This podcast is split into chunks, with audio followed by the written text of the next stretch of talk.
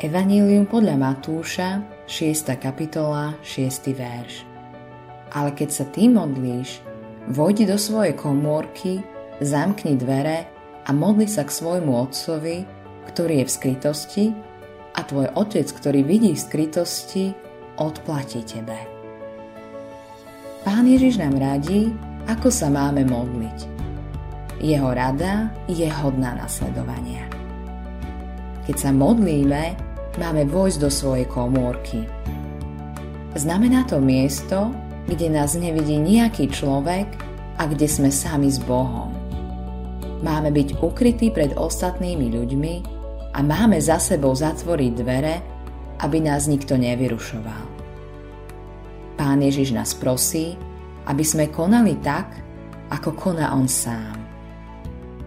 Často išiel do ústrania, preč od ľudí preč od učeníkov, aby bol sám s Bohom na modlitbách. Robieval to hlavne skoro ráno. A niekedy sa stalo, že sa modlil celú noc. Pán Ježíš je v tomto smere našim príkladom, aj keď sa s ním nemôžeme porovnávať.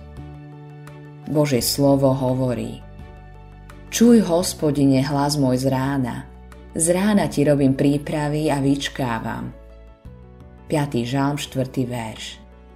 Z rána v pôvodnom texte znamená pred prvou hodinou, teda pred šiestou.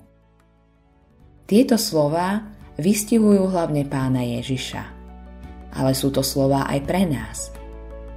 Aj keď sa nebudeme každý deň modliť pred šiestou ráno, máme v skorom čase položiť všetky naše veci pred pána a očakávať na neho je veľmi znepokojujúce, že je tak málo kresťanov, ktorí cítia potrebu začať svoj nový deň v komórke pred pánom.